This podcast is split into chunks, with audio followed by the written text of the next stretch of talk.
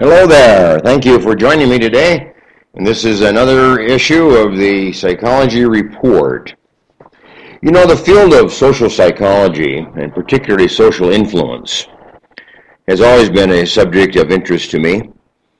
I started out my studies in psychology in the area of social psychology, look at issues of opinion formation and social influence and how we influence each other and the impact that we have upon each other through our conversations, through our power of suggestion that we have within us, uh, by manipulating facts and presenting them uh, as if they were facts when they really are not, you know, and so on. This is all a field of social psychology. And when I uh, was completing my PhD degree in psychology, I did a uh, dissertation. Took me a year long to uh, complete the dissertation. And I looked at the issue of suggestibility, the power of suggestion. And I found a couple things that were uh, particularly of interest to me, but uh, have contributed to the field of psychology in a significant way over the years. Take a look at the issue of hypnosis. Hypnosis is a suggestibility issue. People are suggested a certain theme, a certain uh, idea that they should relax and uh, enter into a state where they'd be able to remember something or to focus on something that otherwise they would not be able to do so. And what I found in my uh, research is that the people who were likely subjects for hypnosis and who would uh, be a good subject for hypnosis were people who were introverts. They were calmer, they were more in, inward, you know, to themselves. So the introvert was a much more likely person to be subject to hypnosis. But also found that the person that is able to hypnotize somebody else is a person that is only moderate in their dominance. Not passive, not overly dominant, not aggressive and forceful, but moderate in their uh, in their personality style of dominance. So if you have a hypnotist who is moderately dominant and you have a subject that is introvert, you have a high likelihood that hypnosis will take and the, hypno- the hypnotic experience will be entered into. In other words, the person will go along with the suggestion, will be influenced by the suggestion of the hypnotist. Well, then I looked at another aspect of social influence, and that is what we call social engagement or so, social influence. And that is, would people just go along with the suggestions of somebody that uh, made a particularly strong suggestion to them? And uh, form an opinion that wasn't theirs particularly, it wasn't even a correct opinion, but would form an opinion consistent with a uh, strong-willed uh, influencer. Well, what I found was is that people who are influenced in the social realm, so we call social influence or social issues, were extroverts.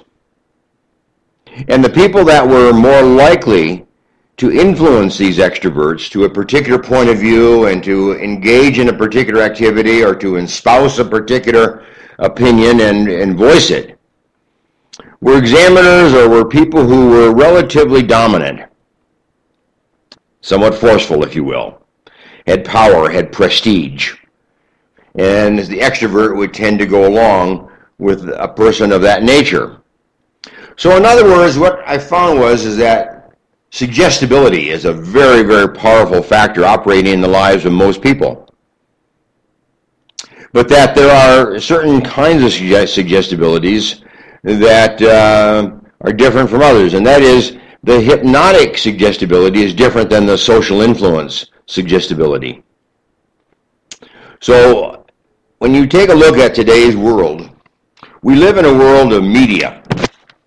We live in a world where media is definitely attempting to influence the actions and the opinions of the American people. We call that the press. And the press has worked very hard to shape the opinions of the American people. The press works overtime, if you will, to create an attitude or to create an opinion or to create a, a force to create a particular movement that would go along with a particular political persuasion or political uh, point of view or objective. So the press is a very, very powerful uh, suggestibility tool in our country. Unfortunately, though, the press is not particularly objective. They're not trying to give us two sides of a issue and let us make the uh, the choice or form an opinion. The press, on the other hand, is very, very um, focused. They want a particular point of view to be espoused. They want a particular outcome to occur. So the press is a highly suggestible uh, instrument or force in our country that people respond to, people listen to and respond to. But the press's influence falls in this area what I call social influence or social suggestibility. That is, they are very powerful. They hold great prestige in our country. They're often looked up to by people. They are given a place of power or a place of importance or a place of honor. So we tend to listen to the press. We tend to look to them. We tend to rely on them. We tend to believe them. We tend to give them weight. We tend to give them a, a certain amount of credence. And we follow along in our opinions accordingly. That's social influence, particularly people who are extroverted.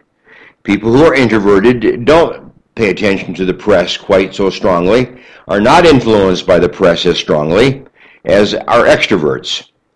So the area of social influence is kind of um, restricted to this issue of a very powerful uh, person to suggest a particular point of view or action or an opinion, and an extroverted person who is subject to listen to these kind of people and then go along with them as if there's kind of a social engagement a social bonding that takes place between the press and the reader of the press if that person is an extrovert.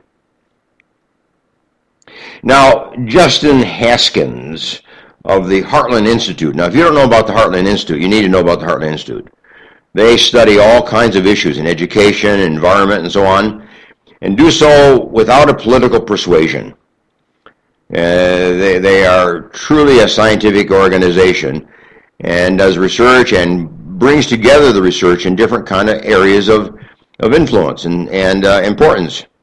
and uh, Justin makes this uh, comment in a um, commentary.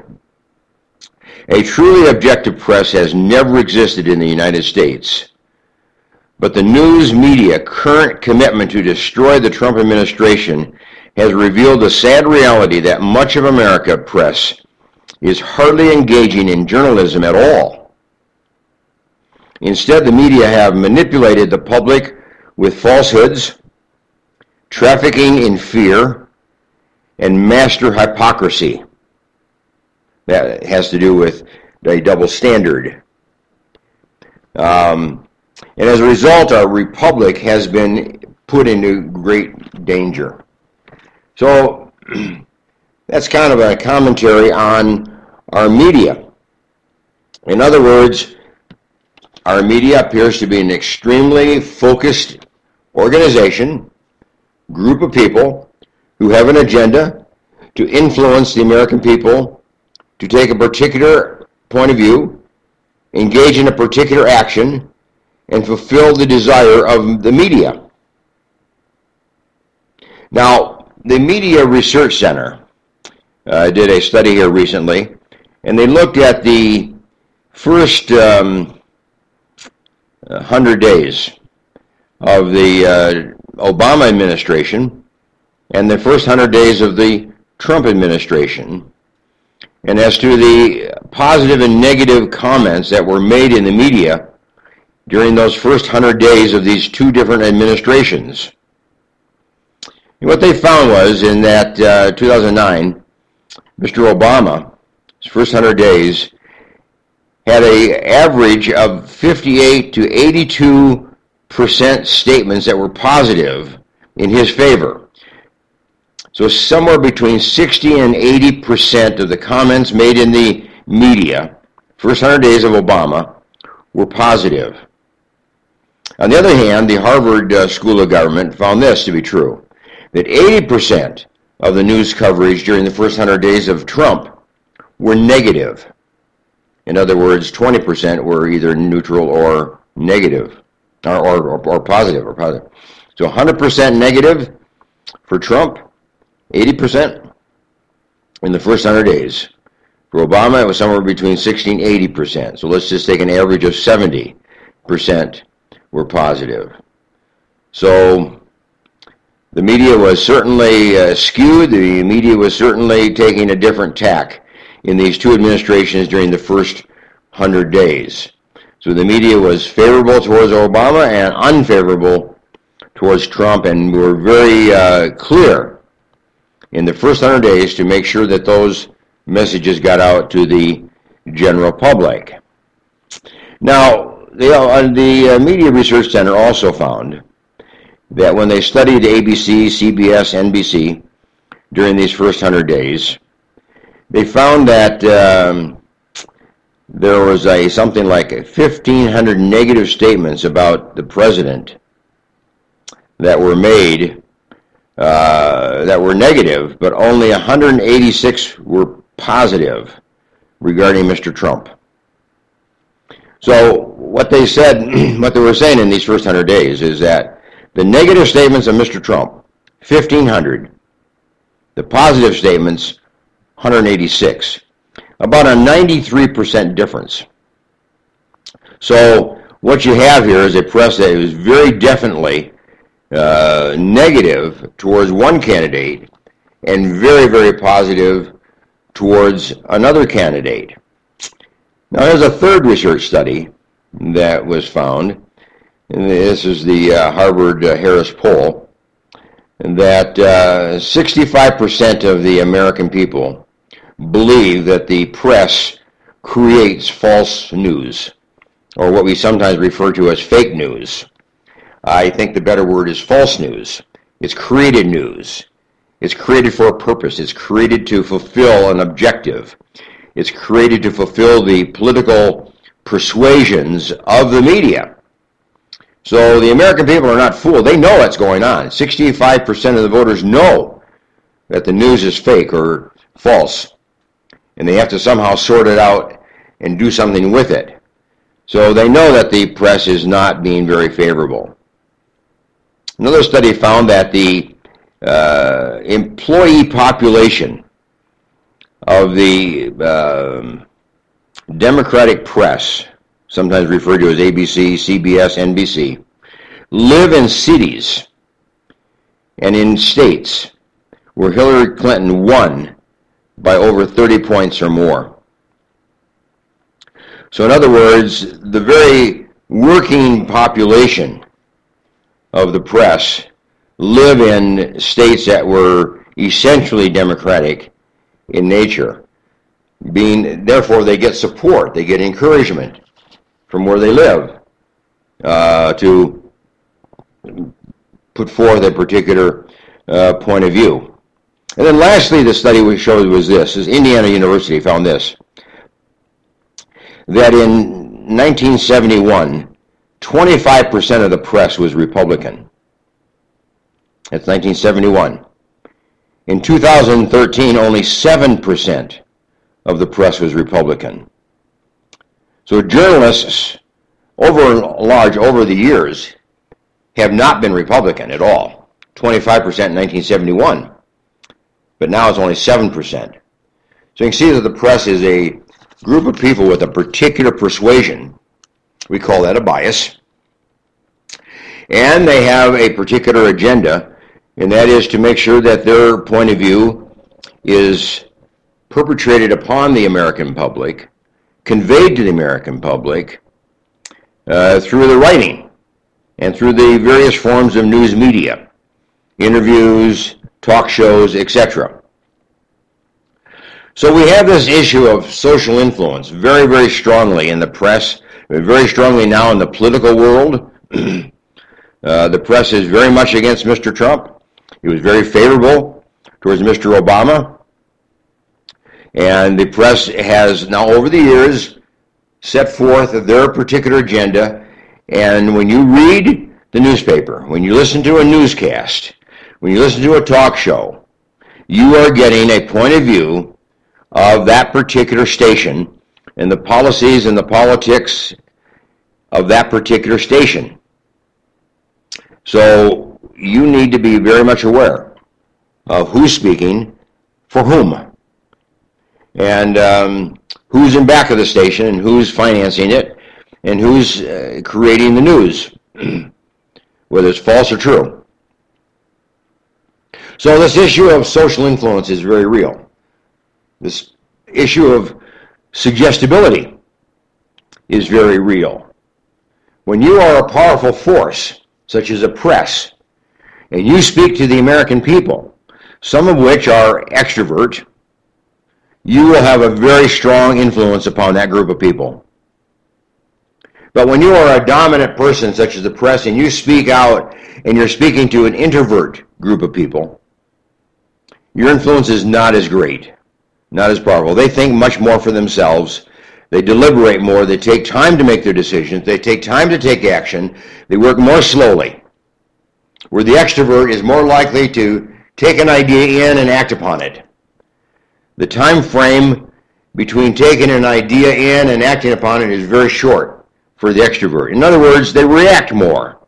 They respond more quickly. Less thought. Less deliberation. Less consultation. They move forward with a particular point of view that they've been fed. So the press's influence is primarily to the extrovert population of America not to the introvert population of America. That group of people are more likely to not be influenced by the press, to resist the influence of the press. So it isn't just a matter of whether the press has a point of view or not, and whether they perpetrate it or not through the news or the uh, media of various forms.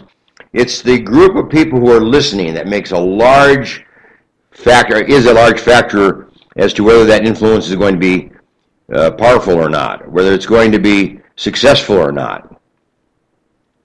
So it's the extrovert that is more likely to listen to the press. Introvert is more likely to listen to themselves and many other people as they call information together and put it into a form and make their own opinion and take their own course of action. Okay, this has been the uh, Psychology Report. I don't know if you're an extrovert or you're an introvert, but I guess the word for the wise is sufficient here. Be more introverted when it comes to the press. Be more thoughtful. Be slower to act. Draw upon several different sources. Listen to many different people. Take time. Call information. Be careful for the fake news, the made up news. Be careful when you're listening to certain news uh, stations, reading certain newspapers. Uh, in other words, be more cautious, be introverted, be slow to act, be slow to think, be slow to speak. And they'll be much more likely that you'll be uh, acting with intelligence and in, in very great consistency with your own value system. Be careful when somebody tries to force something upon you quickly or with power and with urgency. Take it back. Take a step back. Be careful when that takes the, takes place in your life. Be careful of the people who want to persuade you to a particular point of view because they have power over you. They have influence over you. And uh, you're the one that has the influence. So be more introverted when it comes to the news and when it comes to taking action in the area of politics and social decision making.